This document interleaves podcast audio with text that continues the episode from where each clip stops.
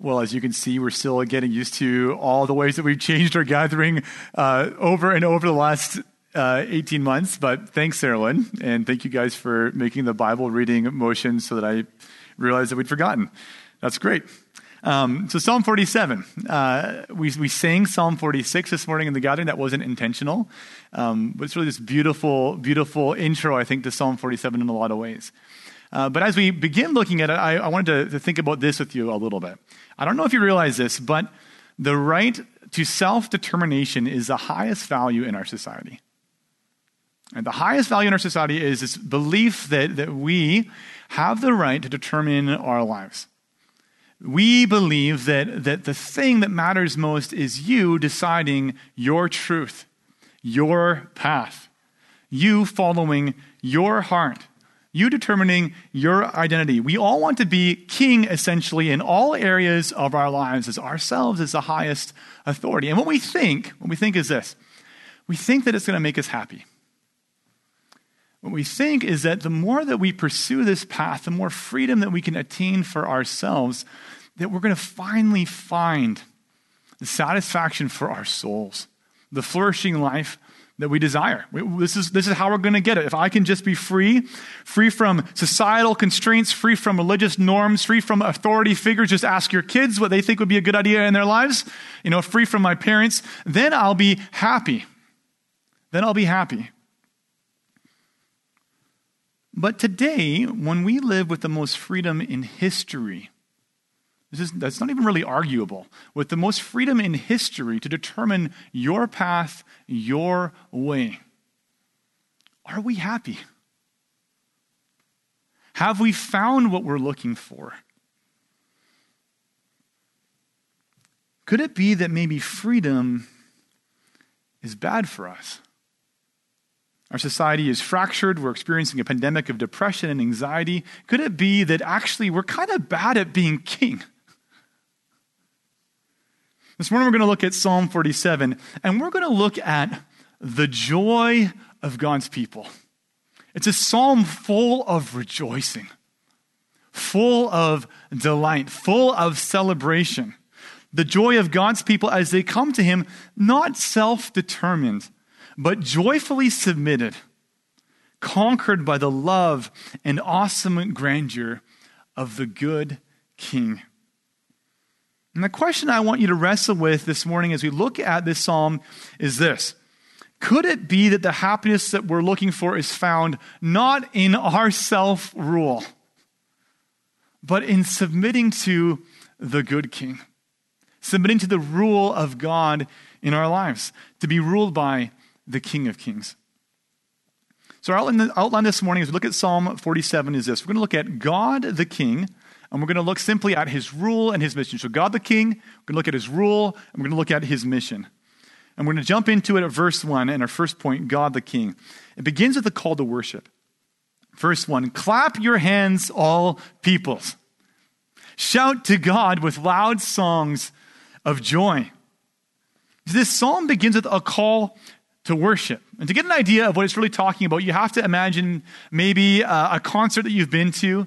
You know, in a large concert, you imagine all the crowds around you, kind of get a sense of the people and the crowd. Imagine maybe a, a sports event. Imagine the Olympics, but like with people in the stands, you know, uh, as they're, they're, they're gathered around. And then you have to situate all those people and all that stuff that's going on on a road making the ascent up 780 meters up into Jerusalem with all the crowds gathering around, singing and rejoicing and clapping their hands. Imagine the dust. Imagine the sweat. Imagine the smiles as these ancient people are coming together according to the worship of Israel, singing this psalm, looking forward to coming together and worshiping God. By the way, I think there's even something here to instruct us. Right? These are an ancient people here. Uh, ancient people, by the way, had lots of suffering in their lives. Right? But even in their suffering, there's this incredible cause for rejoicing. They're filled with joy. What, what is that cause for rejoicing? look at verse 2. It's this For the Lord, the Most High, is to be feared, a great king over all the earth. The reason for the rejoicing, for the call to worship, is for the Lord, the Most High, is to be feared. He is a great king over all the earth.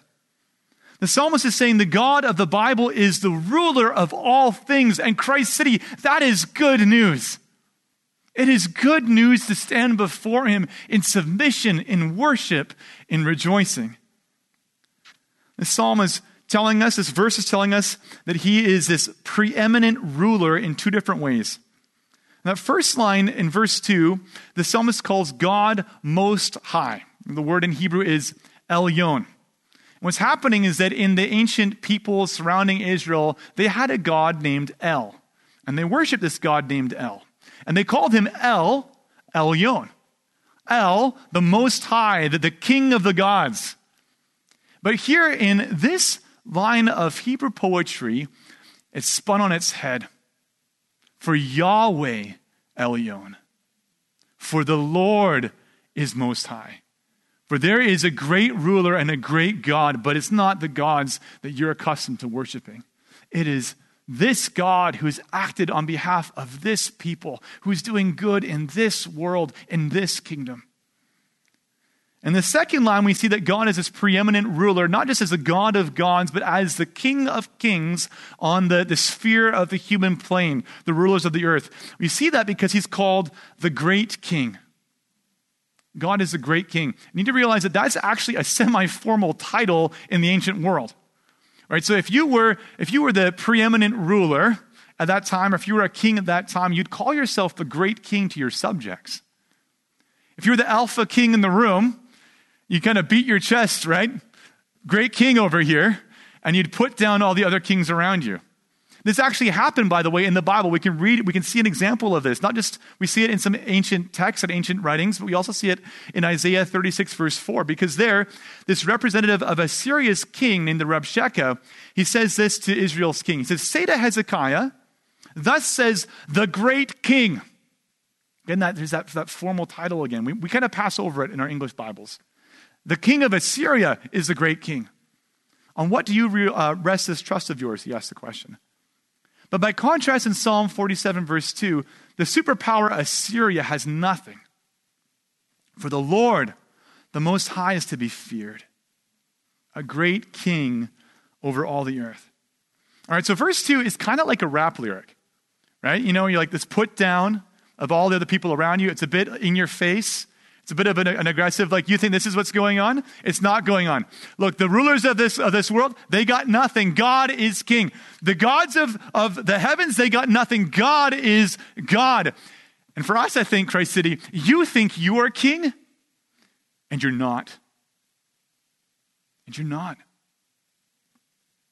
I think that we think today that that our bodies, our money, our abilities, our stuff, our house, our food, our lives, our city, our country is ours. But it's not. But it's not. There is a ruler over all things who each of us is answerable to. His name is Yahweh, the God of the Bible. He is the King of kings and the Lord of lords. He has good plans and purposes that are better than yours for His purposes to accomplish good in this world. And all of us are His. He's directing all things to His appointed end, not yours. He is the King. God is King, period. And this psalmist says, Rejoice. It's good news. It's the news that you need to hear. He is king and you are not. He is to be feared. Verse 2 says that, again, I'm going to read it. For the Lord Most High is to be feared. But notice the Psalms and the people in this psalm, they're not quavering in fear, right? They, didn't just watch a horror movie and are having a hard time sleeping, right? Right? They're not, they're not responding with this kind of fear before God. No, the fear that they're experiencing is this fear that is mixed with rejoicing. They're celebrating, they're clapping their hands with joy. And the fear that they're talking about here, that the psalmist is talking about, is really a trembling awe. I think we've lost a lot of credit or a lot of use from that word awe. We put it in words like awesome or awful. And we call our toast in the morning awesome. And, and the way that I spilled the sugar on the counter when I was making something awful, right? But, but this is talking about God who is worthy of all of our awe. And this incredible, big, trembling submission and worship before Him. And this trembling awe is good for us. I was reading a little book called Rejoice and Tremble by a theologian named Michael Reeves. And honestly, I, it's so good. I, highly recommend it for all of you guys to read it. I, am going to take my community group through it at some point. Um, but in this book, I noticed this. He was writing about the way that in 2018, the Journal of Personality and Social Psychology reported this. Very interesting. Reported when individuals encounter an entity that is vast and challenges their worldview, they feel awe which leads to self diminishment and subsequently humility. And the journal article goes on to talk about all the ways that's so good for you as a human being. And also, again, this is not my research, this is Michael Reeves. He also quotes from another journal um, called Emotion, reporting that, and he talks about the, the way that they did this study, and they reported that every participant in their trials, after experiencing awe, they reported decreased symptoms of post traumatic stress disorder. They reported not even that. They actually talked about how they scored measurably greater in areas of happiness and well being and satisfaction and contentment in life, having kind of gotten out of themselves a little bit and been awed by something bigger than them. See, feeling awe in the presence of something bigger than yourself is good for you. It's good for you. I think you can relate to this. Right? There's, there's hikers in this room. I know there's lots of them. Why do you go to the mountaintops? right? Is, is it there to, to admire yourself? To bring your mirror with you and check your hair? Or is it there to get lost in something bigger than you? Right? We go to these incredible vistas to see something bigger, more wonderful. I remember when I was a little boy for the first time having a friend come over with a telescope, and his dad knew something about astronomy, and we, we got the telescope set up when I saw the craters on the moon for the first time and the rings on Saturn. I was like, this is crazy. Like, I, I, thought these were just little dots up in the sky. There's a universe up there that I hardly even know anything about, and it's enormous, it's big. And you begin to start to get a better picture of who you are in your smallness as you're looking out at something much faster and bigger than you are. And the thing is, it's good for us. It's good for us. Sadly, we have a problem. Our modern way of living in this world is to introvert and to introspect. Right? To, to live our lives not in feelings of awe, getting stuck outside of ourselves, but to go ever deeper and ever more inward. Right? To, to my thoughts, my truth, how I feel. I want to know how I feel. I want to pursue that and understand it and, and get down and get to the depths of it. Right? We go deeper inward, inward, inward, inward. But is it making us happy? Is it good for us to go forever in? See, the scriptures communicate that this awe, trembling before God, is good for us. What you need is to be awed by something huge, and there's nothing huger than God. He's awesome with a capital A. Let me tell you about him. He's perfect. The God of the Bible is perfect. All his ways are just, the Bible says. He never does anything wrong. In all of his acts, he does what is right and good. Can you imagine that? Some, a being whose very motivations, internally and externally, they always line up with this wholehearted acting as a person for good, for what is right. He defends the weak. He is just. He's powerful. The scope of his powerful is frighteningly awesome. In Psalm 115, verse 3, the psalmist declares that this God is in the heavens and he does whatever he pleases.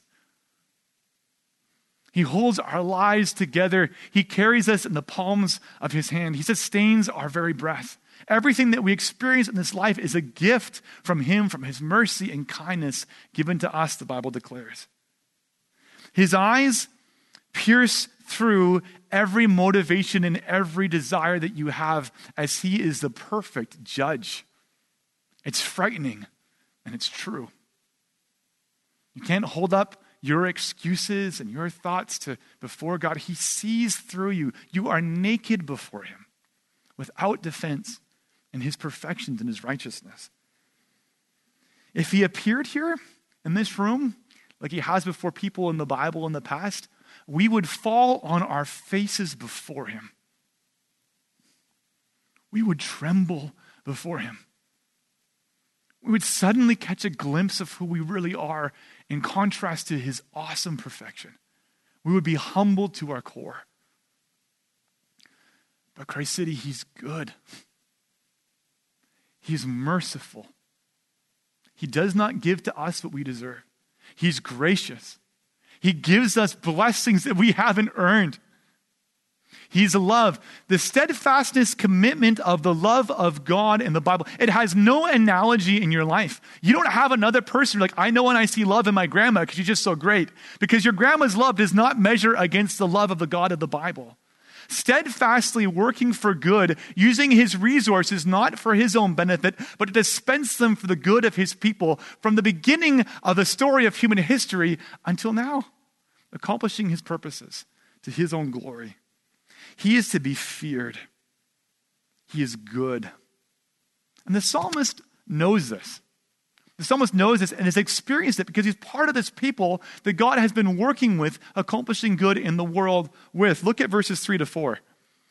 Verses 3 to 4 say this He subdued peoples under us and nations under our feet. He shows our heritage for us, the pride of Jacob, Jacob, whom he loves.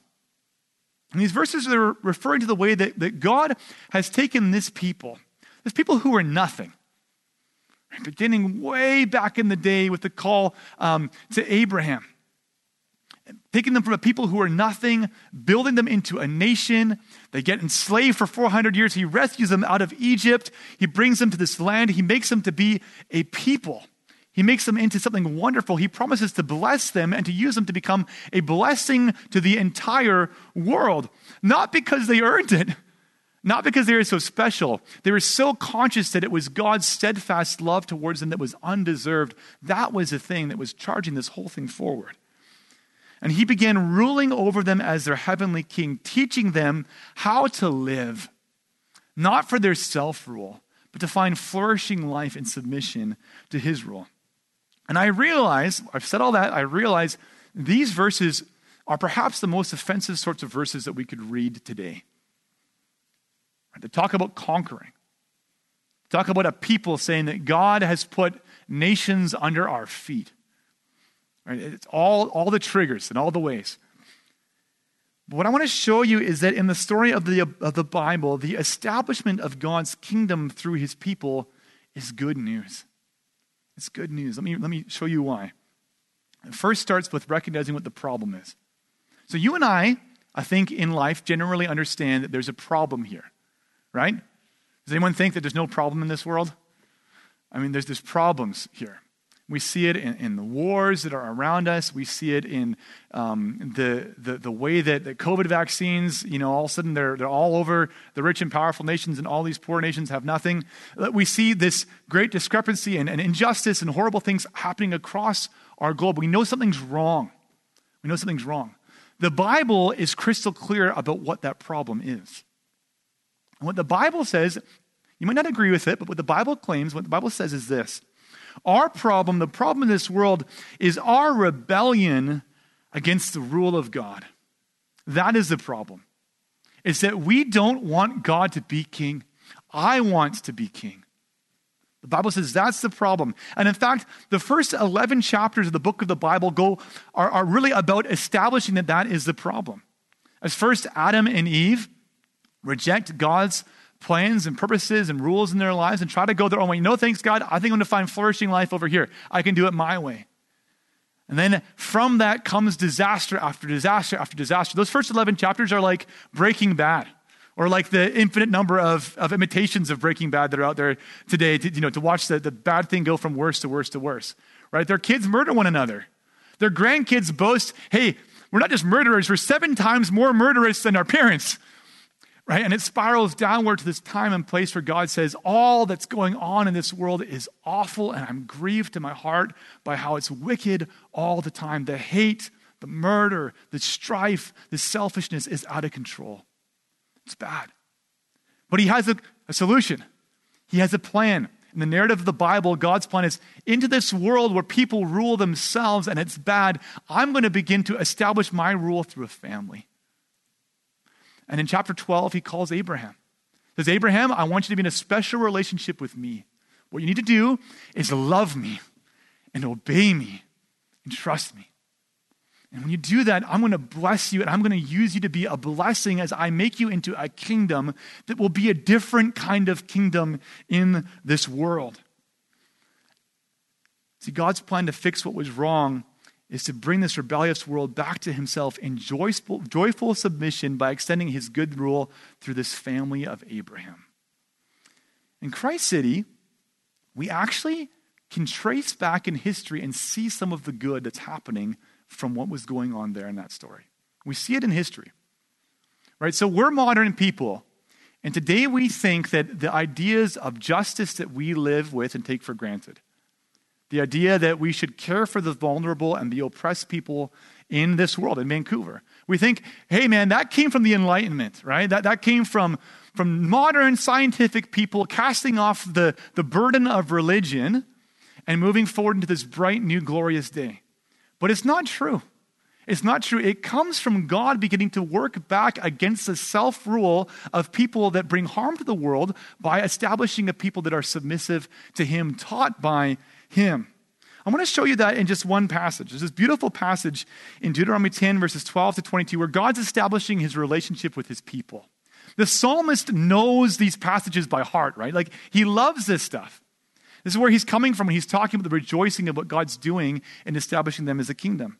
And in this passage, God says this And now, Israel, what does the Lord your God require of you? But to fear the Lord your God, to walk in all his ways, not in your ways, to walk in his ways, to love him, to serve the Lord your God with all your heart, with all your soul, to keep the commandments and statutes of the Lord, which I am commanding you today for your good.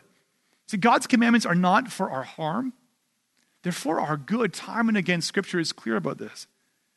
For verse 17 says this For the Lord your God executes justice for the fatherless and the widow, and loves the sojourner, giving him food and clothing. Love the sojourner, therefore, for you were sojourners in the land of Egypt. See the logic in this passage? It's, it's love God, obey Him, be taught by Him, follow Him, right? Be this kind of people that start to live out the character of God in justice and caring for the oppressed and caring for those around you. Why? Because that's who God is. Because that is God Himself. His character is that sort of character. Obey and imitate Him. And this is unique. This is absolutely unique in human history at the time. The enemy nations around Israel, they look at them and they would say, You guys are nuts. Why are you using all your power and your advantage for the good of these weak, stupid people around you? Like, just take what you have already and oppress people, crush them, show your dominance in this world. Why would a God of all that power humble himself and care for weak people? We don't do that. We don't do that here. But this is the way that God works and begins to show something good by establishing his kingdom in this world. And Christ City, You have to say this. It's not just me saying this. You might be thinking, hey, Brent, he's a pastor. Pretty pumped up with the Bible. You know, he's just making stuff up to try and convince us that there's good stuff going on here. This is not just me. There's so many people that are writing about this right now. Uh, I could give you a, a bunch of names and a list of what's going on. But more than that, I'm just going to give you one name. The famous 19th century philosopher Friedrich Nietzsche. He understood this and he hated it. I was reading the essay Good and Evil, Good and Bad in Nietzsche's On the Genealogy of Morals this week.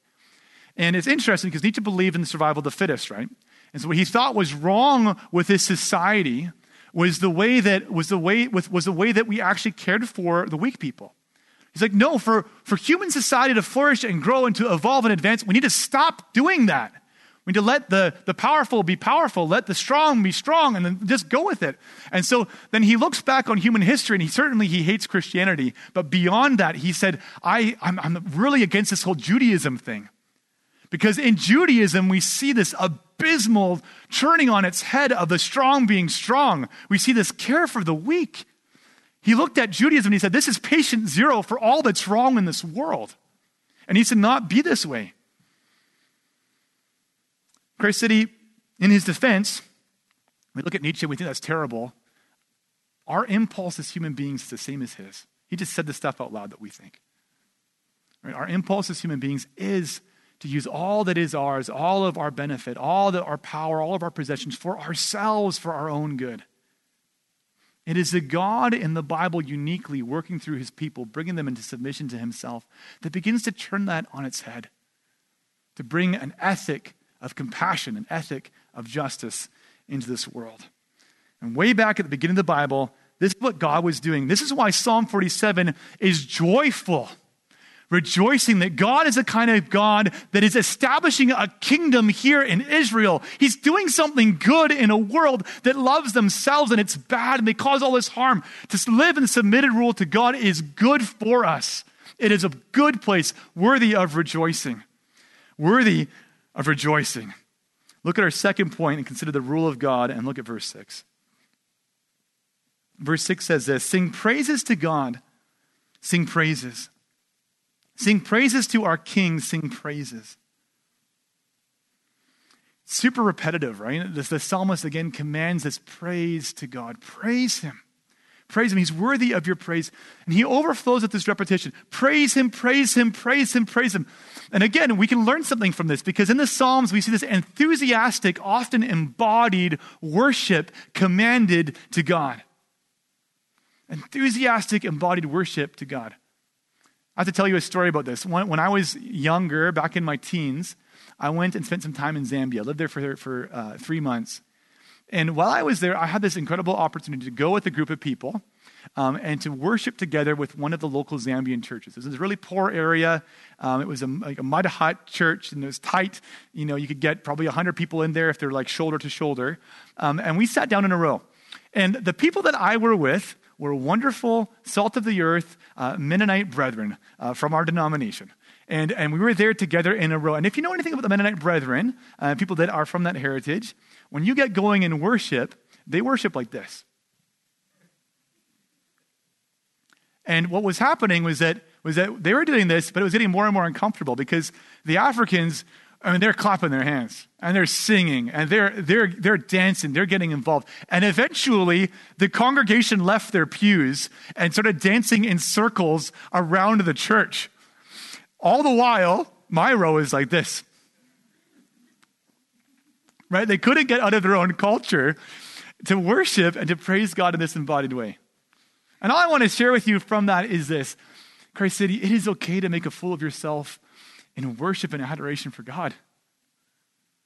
To clap our hands, to raise our hands, to move around, to show in this gathering that we love Him. Get your eyes off yourself and your neighbor and just look at Him worship Him with all your heart. He's worthy of our praise. And the psalmist tells us why again in verse 7 For God is the King of all the earth. So sing praises to Him with a psalm. Sing praises to him with this psalm. It's interesting. God is the king of all the earth. Eh, we know the context, right? This is a little tiny, super small kingdom, Israel, and just part of the world. And yet there's this big picture. He's the king of all the earth. I think what's going on is that this passage begins to get prophetic in its scope. It recognizes what God is doing to work good in this world by working his plan to bring everything in submission under himself, to bring flourishing as he brings peoples into submission under himself. And it's prophetic, looking forward to the time when all peoples will be submitting to and worshiping and rejoicing before this God. Look at how the psalmist describes this in verses 8 and 9. He says, God reigns over the nations. God sits on his holy throne. The princes of the people gather as the people of the God of Abraham. For the shields of the earth belong to God. He is highly exalted. When it says God reigns over the nations, it's using a specific word in, in Hebrew that's referring to all the surrounding non Jewish peoples. When the psalmist is describing his way, that all of those peoples are now coming together as worshipers, from the rulers and the rich people and the kings to the, to the weak and the poor and the small. They're coming together and rejoicing and worshiping this God. They're attracted to him. It's like this magnet is drawing them to the God of the Bible. There's examples of this, of course, already in the Old Testament. There's a story of Rahab. When the people are entering the promised land and, and conquering, Rahab is this prostitute who, who takes refuge in the people of God, who is honored as she takes refuge as a worshiper of Yahweh in the genealogy of Jesus. She shows up there. There's another story, of course, of, of Ruth in the Bible. And what had happened was that Ruth was this Moabite woman who now comes with her mother in law and famously says, Your people will be my people, and your God will be my God. She takes refuge in the God of Israel. But we should ask ourselves why would they want to do this? Why would people submit themselves to this God? Christ City is because of this. It's because his rule is so much different and better than any human rule. Verse 8 says, God sits on his holy throne. Christ City, when, when the Bible talks about God being holy or holiness, it's talking about God being this transcendent, perfect being who's different than any of us in this creation. Different from us in his perfections and his goodness, in his love and his graciousness. He's uniquely holy because he's uniquely him. There's no one like him. And to see him in his holiness is to catch a glimpse of just how awesome he is in, in his perfections. Right? And again, as we do that, we fall before him in worship. And yet in Scripture, various objects as well as his people can be called holy. Like God's throne in verse 8. God's throne is called holy here. What does that mean? Well, in this context, what it's saying is that holiness is really about being devoted to God. Holiness is about being consecrated to God's use. So that this little shovel, way back in the book of Leviticus, that was used to, to shovel out the ashes after the sacrifices on the altar were burnt up, this, the, the shovel was called holy. Right? It's not like God in its awesome beauty. It's holy because it's consecrated to God in its use. Right? And the people of God and the throne of God in the same way are consecrated, devoted to God in its use. What does that mean? It means that when the psalmist says here, that the throne is a holy throne. He's saying that God's rule is different from any earthly rule because his rule is characterized by a devotion to his own character. In every way, that throne, that rule is devoted to God. Not one element of that rule be any way inconsistent with who God is in his perfection of holiness. And his holiness and his character are attractive. They're attractive. It doesn't draw, it doesn't push people away, it actually draws people to himself. I want to show you what I mean as we look now at our last point in verse 9 again in God's mission. The psalmist says, The princes of the peoples gather as the people of the God of Abraham. For the shields of the earth belong to God. He is highly exalted right? And this is this beautiful, huge global vision. We've already talked about that. When the psalm was written, it was only small. When the question for us now is, then how is God going to do that? How is God going to, bring all these people to submission to himself? Especially when we consider this psalm and we talk about the things we've been talking about. And if we're honest, we're like, man, I don't know that I want to submit to that God. You described him, Brent, in all these ways, and he's terrifying, not comforting. Like, why would I want to come and submit to him? How would this be a good thing? How does God then draw people who don't want to be submitted to him to joyfully submit to him? How is this prophetic vision of all people worshiping him fulfilled? It's fulfilled through Jesus Christ. Fulfilled through Jesus Christ, first by God showing us in Jesus that he is a sinless holy king. He's not like the rulers you're used to thinking of. When we think of power and authority, we think bad and abusive. God shows us in Jesus that is not the case. Jesus didn't abuse his power. God shows us in Jesus that he isn't just a powerful king, but one who is humble, one who is meek, one who compels us at the beauty of God by showing us the contrast of being both infinitely powerful and infinitely low and humble and self sacrificial in his love for his people. There's so many ways that we see this in Jesus' life as he shows us who God is in his rule. You can see it, of course, in the feeding of the 5,000 in Mark chapter 6. I love Mark 6 because there's a contrast in Mark 6 between King Herod. King Herod, who the story goes just murdered John the Baptist and cut his head off because of his own selfish pride and conceit. And you flip the section and you look at Jesus, who looks at the crowds who are hungry around him. They follow him out when he's tired one day. He doesn't push them away. He keeps teaching them, keeps loving them. They're hungry. They haven't thought about the lunch that they pack. And he's humble. And he's like, well, you know, we can, we can do something about this. And he feeds them. In the Bible, we see Jesus as the King, the exalted God of gods and King of kings, who comes down and heals the blind and the sick and the lame who spends time with the sinners and the rejected from society that all the righteous, self righteous people hated and we don't want to be around. God shows us in Jesus that He is a God who defends the weak from the cruelty of religious rulers who love their legalism more than mercy. Jesus, we see that God is a strong king, immovable in his courage to give himself to save us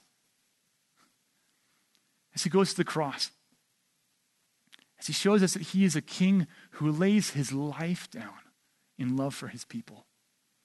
In his justice and his perfection, he's against us. In his perfection and his justice, his judgment stands against us, and we ought to deserve punishment from this perfect God for the way that we have rejected his rule. But what does God do in his love? He says, I've got a way. I'm going to show myself coming as a human being and dying, taking my own justice upon my shoulders so that you can be forgiven as I die for you. He's a king who lays his life down for the good of others. Christ City, when we look at Jesus, when we look at Jesus with the eyes of faith, our eyes are open to see that God's rule is a good thing. Look at Philippians 2, verses 8 to 11, and we see the way that the humility of Christ as King comforts us, compels us. It says this And being found in human form, Jesus humbled himself by becoming obedient to the point of death, even death on a cross. Therefore, God has highly exalted him and bestowed on him the name that is above every name so that the name of Jesus, every knee should bow in heaven and on earth and under the earth, just like Psalm 47 is talking about. And every tongue confess that Jesus Christ is Lord to the glory of God the Father. There's more. Because Jesus doesn't just win our affection to God as King by showing us his humility, he wins our affection by doing what we can't do for ourselves because we think our freedom will buy us happiness. But Jesus had to die and be resurrected to give us the happiness we couldn't find on our own. He died, taking us with him in our sin, taking death with him to die forever, taking Satan's power in our lives to be crushed so we can be resurrected with him to new life, freed from the things that, that keep tripping us up as we're trying to find freedom.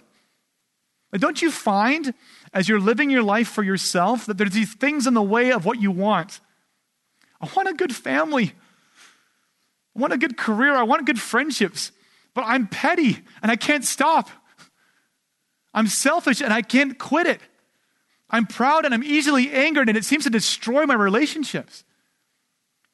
I'm stuck in my addictions and they keep ruining my life.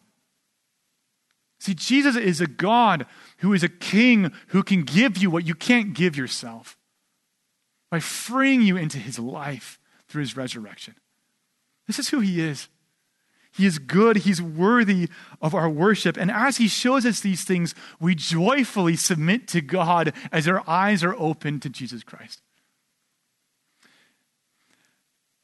I was at a staff meeting this week uh, on, on Wednesday um, at the church, and I watched this happen in real time as people were joyfully submitting to Jesus. What was going on is one of our, our, staff members, Andrea Fast, one of our youth interns, she's leading us into devotional, and she says, Man, I just want you to share the scriptures that have been ministering to your heart this last year. What are the ones that you go to often and frequently? And we started to go around the room, and, and it was this, this sober, joyful moment, hard to describe. As people got real, as they looked to the God of the Bible, taking comfort in His Word, talking about how special these scriptures were for them. Scriptures like this Isaiah 40, 28 to 29. Have you not known? Have you not heard? The Lord is the everlasting God, the creator of the ends of the earth. He does not faint or grow weary. His understanding is unsearchable. He gives power to the faint, and to him who has not might, he increases strength. Or a very different passage in Lamentations 3 17 to 21 to 24. My soul is bereft of peace. I've forgotten what happiness is. But this I call to mind, and therefore I have hope. The steadfast love of the Lord never ceases, His mercies never come to an end. They are new every morning. Great is your faithfulness. The Lord is my portion, says my soul. Therefore, I will hope in him. Or Acts 20, verse 24.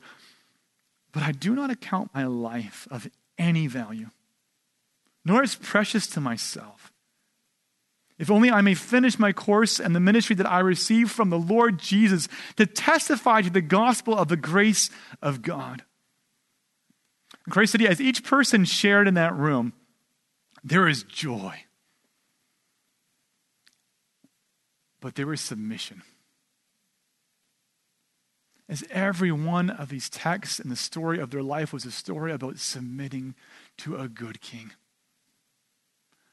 finding refuge in a God who's bigger than me, gets my eyes off of me, directs me to worship Him, who sustains me through the darkness.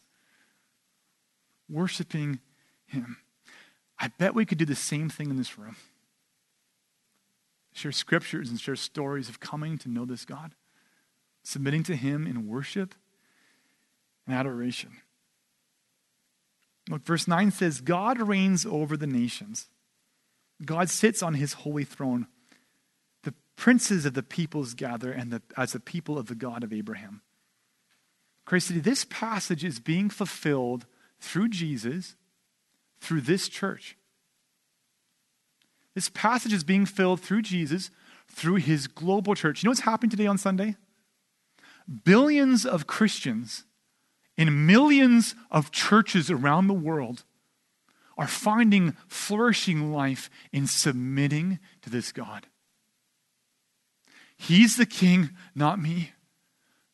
Happiness in the life I want is found in Him, not in me ruling. And they're raising their hands and losing themselves in worshiping Him for His glory. You know how those people got into those churches? Not by being conquered by Israel but being conquered by the love of Christ. As people like you went to their neighbors and said, You know what? Turns out I'm not very good at being king, but I found a good one. Can I tell you about him? Won't you come with me? And will you find life with me in worshiping Jesus? Christ City, will you pray with me? Father, we want to be a church in love with you, submitted to you. And Father, we need your help at every way and every point on this path because we love ourselves so much.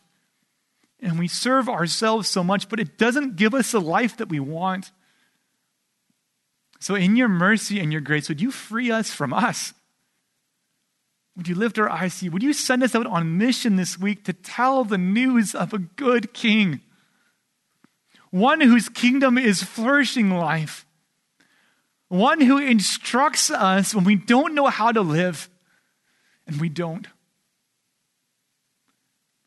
God, glorify yourself. In the name of Jesus, here in this church, we pray, Amen.